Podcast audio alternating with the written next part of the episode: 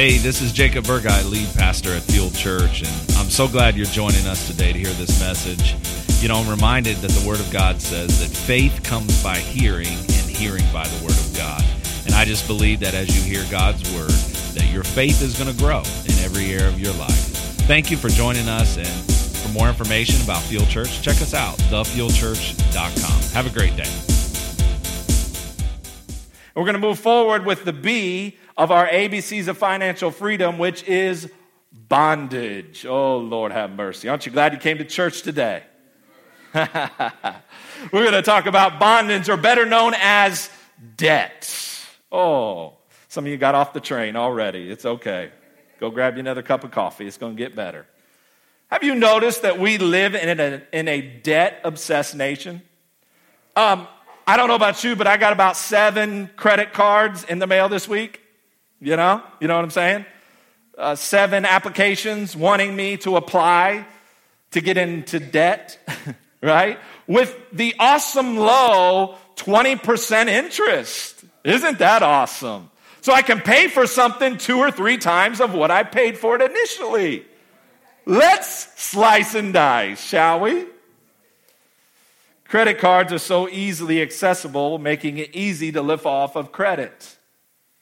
We can get caught up in the discombobulated lies that so faithfully put us in bondage.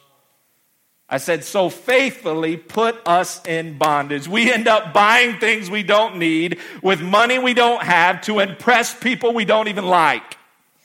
Just so we can put up our post on Facebook and say, look what I got. Huh? Isn't it true? Here's the main thought today. It's this.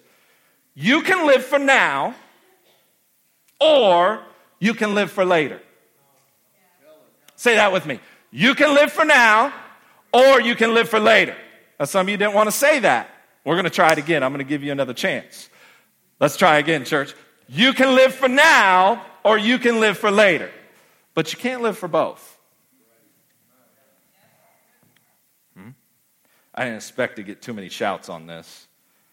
I like to preach, and this is more teaching, so December I'll preach. Amen. So help me out a little bit. The average debt in an American household is $132,000 in debt, which each household, the average household, owning between 3 and 4 credit cards. The average Hoosier, Indiana Hoosier, how many Hoosiers do I have in the house? Come on.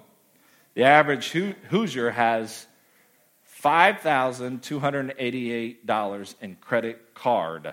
Notice credit card. I didn't say your mortgage. I didn't say your car payment. Credit card. Because there is some good debt and then there is bad debt.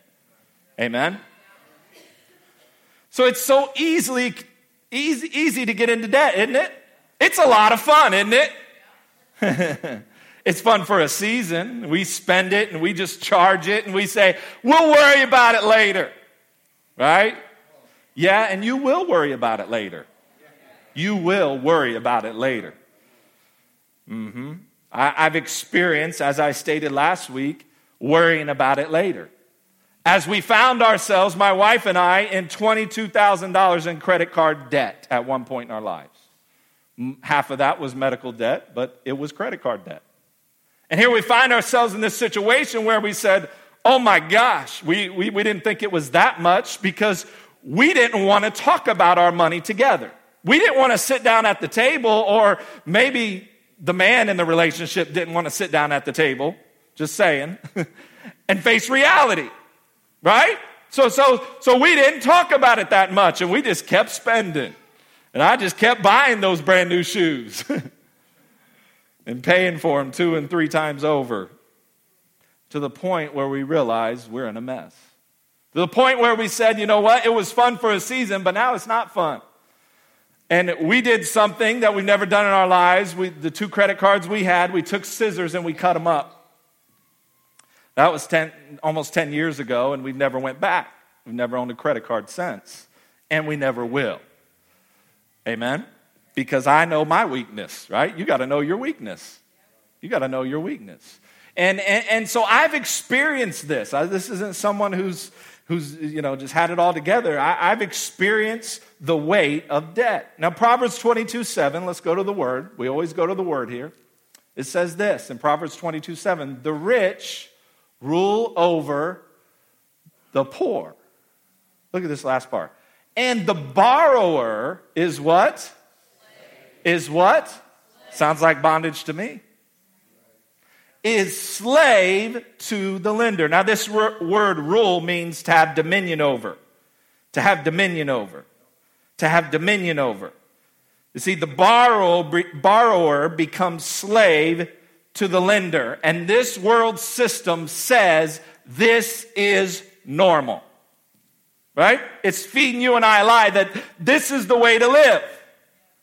Live in debt. Be in bondage. Have someone lording over you.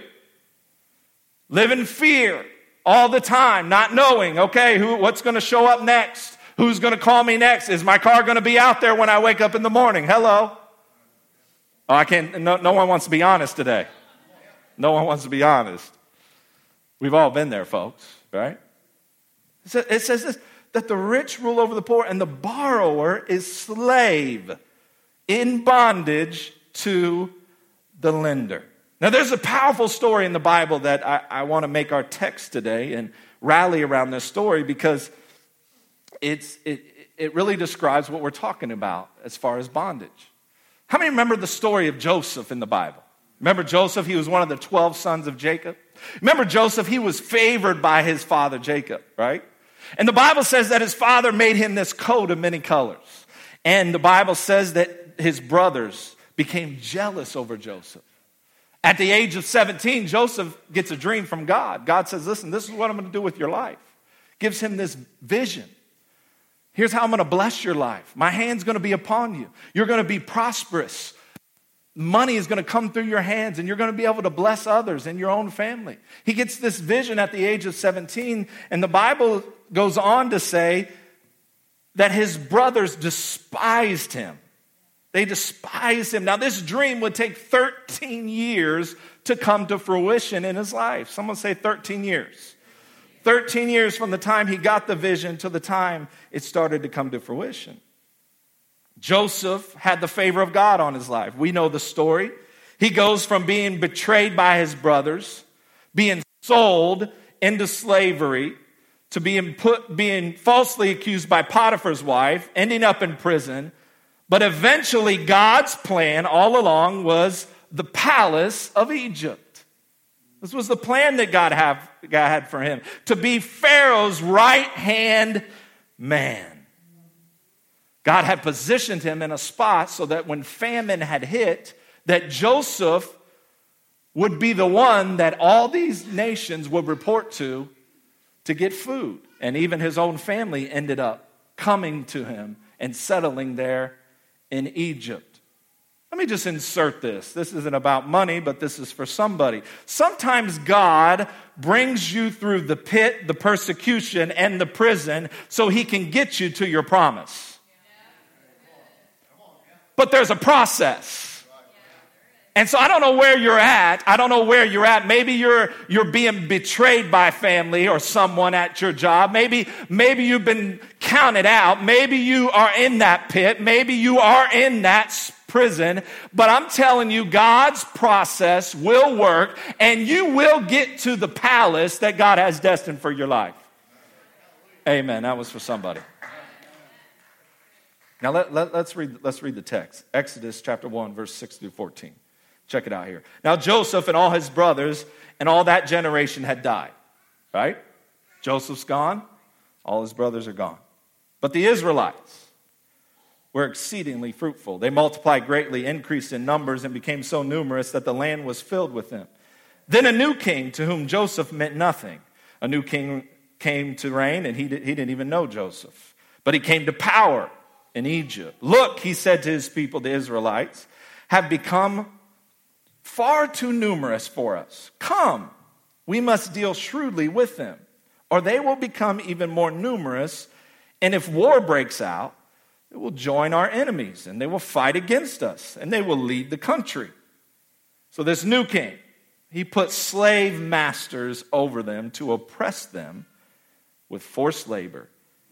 And they built Pithom and Ramses as stored cities for Pharaoh. They built up these two cities. But the more they were oppressed, the more they multiplied and spread. So the Egyptians came to dread the Israelites and worked them ruthlessly. They made their lives bitter with harsh labor in brick and mortar and with all kinds of work in the fields, and all their harsh labor, the Egyptians worked them ruthlessly. So we know that God's plan was to bring Joseph into Egypt, right? To be in this position of power, so that when famine hit, he would help the Israelites. Not only his family, but all the Israelites would end up coming to Joseph, and they would end up moving to this area in Egypt where Joseph was, because there was famine in all the other countries. There was no food. But Joseph had control of all the resources. So God's plan was to move them there during the famine, but his plan was never for them to stay there long term. Hear this, you got to catch this. Once the famine was over, God's plan for them was to go back to the promised land. But something happened. They ended up staying in Egypt. They ended up getting comfortable in Egypt. They got used to their new reality. Consequently, they became slaves in Egypt. Generation after generation, over 400 years, of slavery being passed down. Egypt is referred to as a place of bondage or slavery in the Bible. For 400 years, a place where they were not supposed to stay long term became their home, and they began to pass down this bondage or slavery from generation to generation. And this is the picture of debt for our lives. What are you going to hand down to your kids? What? Because one day you're leaving this earth. What are you going to hand down to your family? What kind of atmosphere are you creating right now in your home? Because you're still in Egypt, and God never destined for you to stay in Egypt. He wants you to go to your promised land of living a debt-free life. Now, some of you are thinking, man, this preacher's crazy. I'll never get out of debt. Never say never.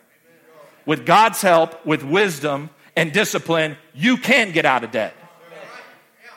You say, you don't know how much debt I am. I know people in this place who've been in hundreds of thousands of dollars worth of debt, and they got out of Egypt, and they're living in their promised land. If they did it, you can do it too.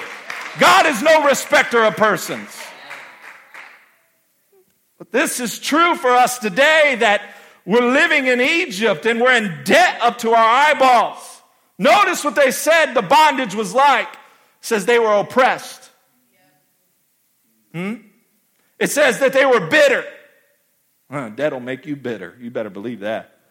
It says that they worked them ruthlessly, worked their finger to the bone, building up these two cities in Egypt. Just gave them hay and straw and a little bit of mud. This is what debt does. They were forced to be a slave to their lender. They thought they had no other choice. God's saying, hey, I didn't destine for you to stay there. That wasn't part of my plan. You were supposed to get up out of Egypt and go back to your promised land. The land of milk and honey, the land of blessing, the land of favor. But you got comfortable living this certain lifestyle that you didn't see a way out of Egypt. Isn't it so like us? I can't get no help in here today. I feel like preaching this, but what is the bondage like? It's oppression, isn't it? It's not fun. It's not fun. You see, I've learned this, that just as God uses money to enhance our lives, and we need money to live, and we need money to be a blessing to others.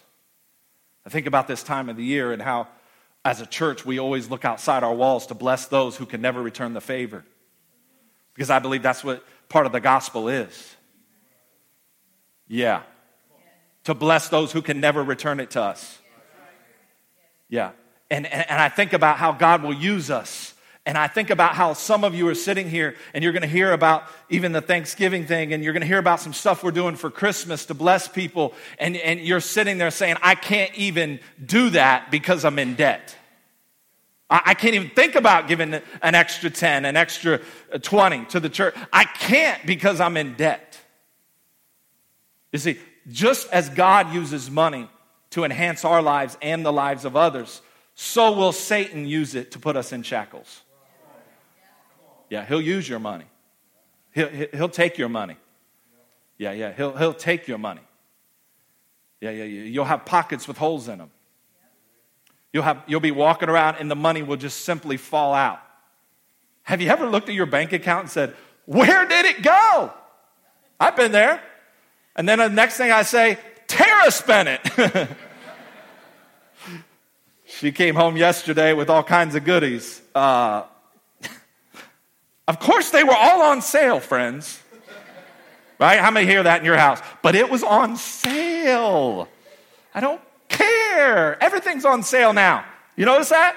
I mean, there's furniture places in town. They're always going on sale or always going out of business.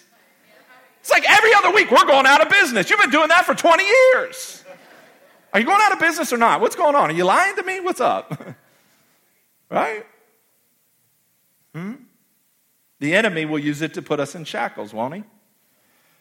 Dave Ramsey says this: you must gain control over your money, or the lack of it will forever control you. So you can live for now, or you can live for later. I know this isn't a popular message. You're just waiting for the baby in the manger message and all that. And the angels came, and the wise men came, and it was beautiful, and everybody's like, "Ah." That's why I don't sing. Couldn't even get that note out. Good God Almighty. But do you notice that every day we deal with our money? Do you notice you're thinking about where you're going to eat after this? Yeah. Some of you right now are thinking about it. You're not even listening to my message. You're like, I'm ready for pancakes and eggs. You know what I'm saying? Bob Evans, let's go. You're not even thinking about it. You don't even know what I'm saying right now. You can live for now or you can live for later. Here's some realities of debt. I just want to give you some practical things, okay? You ready? Realities of debt is this. Number one, debt obligates us to someone other than God. Yeah. When we owe someone, we are obligated to them. So what comes with that is the stress and the anxiety, always thinking about it. You ever owed someone money and you're just like, you can never really get it out of your mind? Some of you are like, yeah, someone across the way, sitting over in this section, still owes me money. Well, y'all figure that out later, but, Debt obligates us to someone other than God. There's no peace. There's no peace when we're obligated to someone else. When we know every month we got to make that payment. Every month we're going to make a minimum payment. Isn't that cool? They make a minimum payment on it, right? And none of it goes to the debt. It all goes to the interest. Let's get in debt, folks. It's a great life. I'm being facetious. Number two, just some debt realities here for you. Debt is something that God wants us out of. If he's waiting, check this out. I thought about this. If God is waiting to tell his son Jesus, who's at the right hand, it's time to go get my people. It's time to go get him and bring him home. If he's waiting, and the only thing that is keeping him from making that text message to Jesus, maybe he's texting right beside him. I don't know. Maybe in his head he text messages to Jesus and it just goes right to him. Maybe he has an iPhone. I don't know. I don't know what he has. But he's God. He can have whatever he wants, right? But if he's waiting for everyone in this world to hear the gospel, to have an opportunity to respond to the gospel, if he's waiting for that moment, and not only, then that tells us that money is a big deal to God. And that if we're in debt, we can't help promote the gospel from getting out to everyone, so the father can tell the son, go get my kids, let's bring them home, and we gone like Air Jordan up in the air, baby. Come on now. Greatest basketball player ever. Sit down, LeBron James fans. I can't stand that. Dear Lord. Steph Curry on them. Anyway, that is something God wants us out of. Plain and simple, God wants us on to be on the trajectory of moving away from debt. Why? Because he wants us to be giving and not taking our whole life. It's part of the kingdom. It's part of seed time and harvest. It's part of sowing and reaping. And if we're in debt, we can't be a part of this thing in the Bible, this principle that Jesus talked more about than anything, even more than heaven or hell. 19 out of the 26 parables were about money. There's over 2,000 scriptures about money. And we can't be a part of it if we're in debt. Huh? So God wants us out. Deuteronomy 28, verse 12 and 13. I love this because it describes what each of us are called to do and called to be. It says, the Lord will open in the heavens the storehouse of his bounty to send rain on your land in the season and to bless all the work of your hands. You will lend to many nations, but will borrow from none. Verse 13, the Lord will make you, come on now, when you're debt-free, the Lord will make you the head and not the tail, if you pay attention to the commandments of the Lord your God that I give you this day and carefully follow them, you will always be at the top and never at the bottom. Somebody shout right there. Come on. The head and not the tail, above and not beneath. That's the blessed life that God has for each of us. Well, you don't know how I was raised. You don't know. I learned this. I have this learned behavior, and I think I always have to spend every dollar that comes in. Well, you can unlearn that behavior, and you can learn the principles found in God's Word, and God can bring you out of Egypt, out of that bondage, and into the promised land. It's never too late to change. Come on. I'm getting fired up in this Presbyterian church. Wore a suit jacket and everything for you. Come on now. So debt is something God wants us out of. The third thing is this. Debt can affect our relationship with God, our family, and our marriage. Yep. Tension, frustration, worry, anxiety. See, when we are in bondage to someone else, we are ultimately not free, which always, listen to this, affects those closest to us. Been there, done that, got the t-shirt. Can't take the family out in debt, right? Have to tell my kids no. People not understanding. Can't give what I want to the church. Conversations with my wife that lead to intense moments of fellowship. That's the church term for fighting. Somebody like, what's he talking about? Tense moment, yeah. Lots of it, right? Being in debt strains our relationship with God, with our family, and with our marriage. So how many know, how can we get out of debt? How many want to know, how can we get out of debt? Let's talk about that. Let's talk about the good news, right? As we close this thing up. A few bondage breakers. How many want to break that bondage of debt? A few bondage breakers. Number one, commit to God to get out of debt. Commit to God. Make a commitment to go from borrower to lender, from taker to giver. See, being a lender and a giver is way better than being a taker and a borrower, trust me. Been there. Being a lender and being a giver is way better than being a taker and a borrower. So commit to God to get out of debt. He's the one that's going to give you the strength to help you through the process. Is it going to be easy? No. It was easy to get into debt. It's hard to get out of debt. It's easy to slide it, right? Do a little plastic surgery here, a little plastic surgery here, right? How many know that when you see someone who's had plastic surgery, what's the first thing you say is they look fake, right? Because every time you're sliding that, it's fake money. It's not yours. Some fat cat's laughing every time you slide it. Got them again, 29%. Got them again, 35%. Got them again, them thinking they're living a lifestyle that they can't even afford. them thinking they're impressing people that they don't even know or like. Got them again. So commit to God to get out of debt. Number two, don't acquire any more debt. Stop what you're doing. Self-control. You got to stop it. You'll never get out of it if you don't stop spending. Well, I live a certain lifestyle. Well, you're going to have to make some changes. Huh? Going to have to make some changes. That $5 Starbucks may not work in your budget anymore. Yeah, you may have to get the 89-cent Speedway coffee. I know it tastes like motor oil, but hey, got to do what you got to do for a season, right? You may not be able to take the family out to eat. It may be ramen noodles and peanut butter and jelly sandwich. My Lord, I had me the best peanut butter and honey sandwich I've ever had in my life last night. That was my dinner. It was amazing. Made it myself.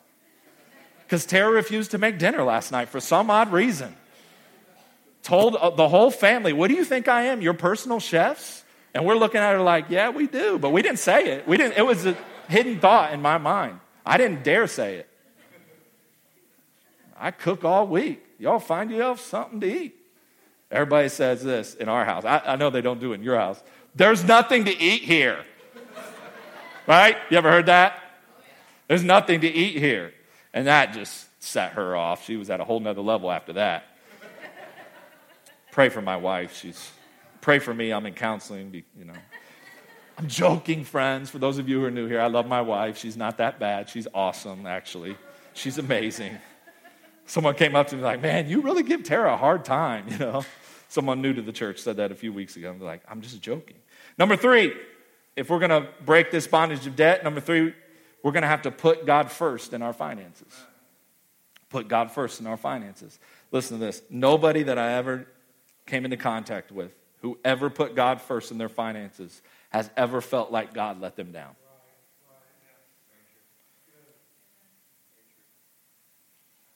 We cannot get the financial picture we want without including God in the process. Do you want to be on the beach?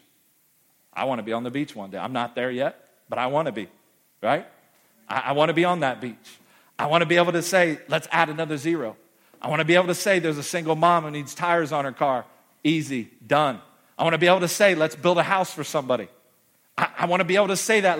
Let's build wells in foreign countries to help villages who don't have clean water. I want to be able to say, let's help the human trafficking dilemma in our own state. Let's free these ladies that are in slavery. I want to be able to write those checks. I'm not there yet, but I want to get there. But I got to put God first. He says, if you seek me first, all these things will be added. He says, just start with that 10%, seek me first, put me first in your finances, and the rest will begin to change. And the fourth thing we got to do is we got to develop a plan to get out of debt. If you fail to plan to fail. You got to sit down and you got to develop a plan. You got to get some advice. You got to surround yourself with wisdom. You can't be afraid to ask for help. You got to ask for help. You got to develop that plan. You don't get what you expect, but you get what you inspect. Inspect it. Inspect your money. Get a plan together. Sit down with you and your spouse. Sit down with your family. Write it out. Start with the smallest debt and begin to pay it off and work your way up. Work your way up. Get a plan. Write the vision, the Bible says. Make it plain. Write it down. What is it going to take for our family to get to that beach life? What's it going to take for us to live that peaceful life on the beach? Beautiful. What's it going to take? So we got to commit to God to get out of debt, number one. We got to stop acquiring any more debt, number two. Third thing, we got to put God first in our finances. Number four, we got to develop a plan to get out of debt. You can live for now or you can live for later. I don't know about you, but I want to break bondage over my life in the area of my money. I don't want to be a slave to the lender any longer. So I'm gonna take some steps. I'm gonna sacrifice. I'm gonna get some discipline in the area of my finances so that I can live in the promised land that God destined for me to live. He wants you to come out of Egypt. He does. That's his desire. That's his desire. His plan all along was for you to live in that promised land. Why don't you take some steps today in the area of your money, and let's change that financial picture for you and your family. Stand with me today. Hey, thanks for listening today, and maybe you're out there and maybe you feel far from God today. Maybe life has thrown you a curveball, you've taken some wrong turns, you've messed up. I'm here to tell you about God's love for your life. You know, it's real and it's for you. And no matter what you've done, no matter where you've gone, God is there. His love is unconditional, and the Bible says that if you just confess with your mouth, believe in your heart, you're saved. And I'm going to lead you through a prayer, and I just believe that if you say this prayer and mean it with your heart, the Bible says you're saved, and I want to encourage you to tell somebody about this decision. But just wherever you're at, just say, God, I ask you to forgive me of my sins, come into my life, change me, in Jesus' name. It's simple as that, and I encourage you, find a good local church. If you can get to Fuel Church, get here. God is moving. God is doing some great things in the lives and families of the people that come here. But find a good church where you can grow in God. Until next time, God bless you. Have a great week.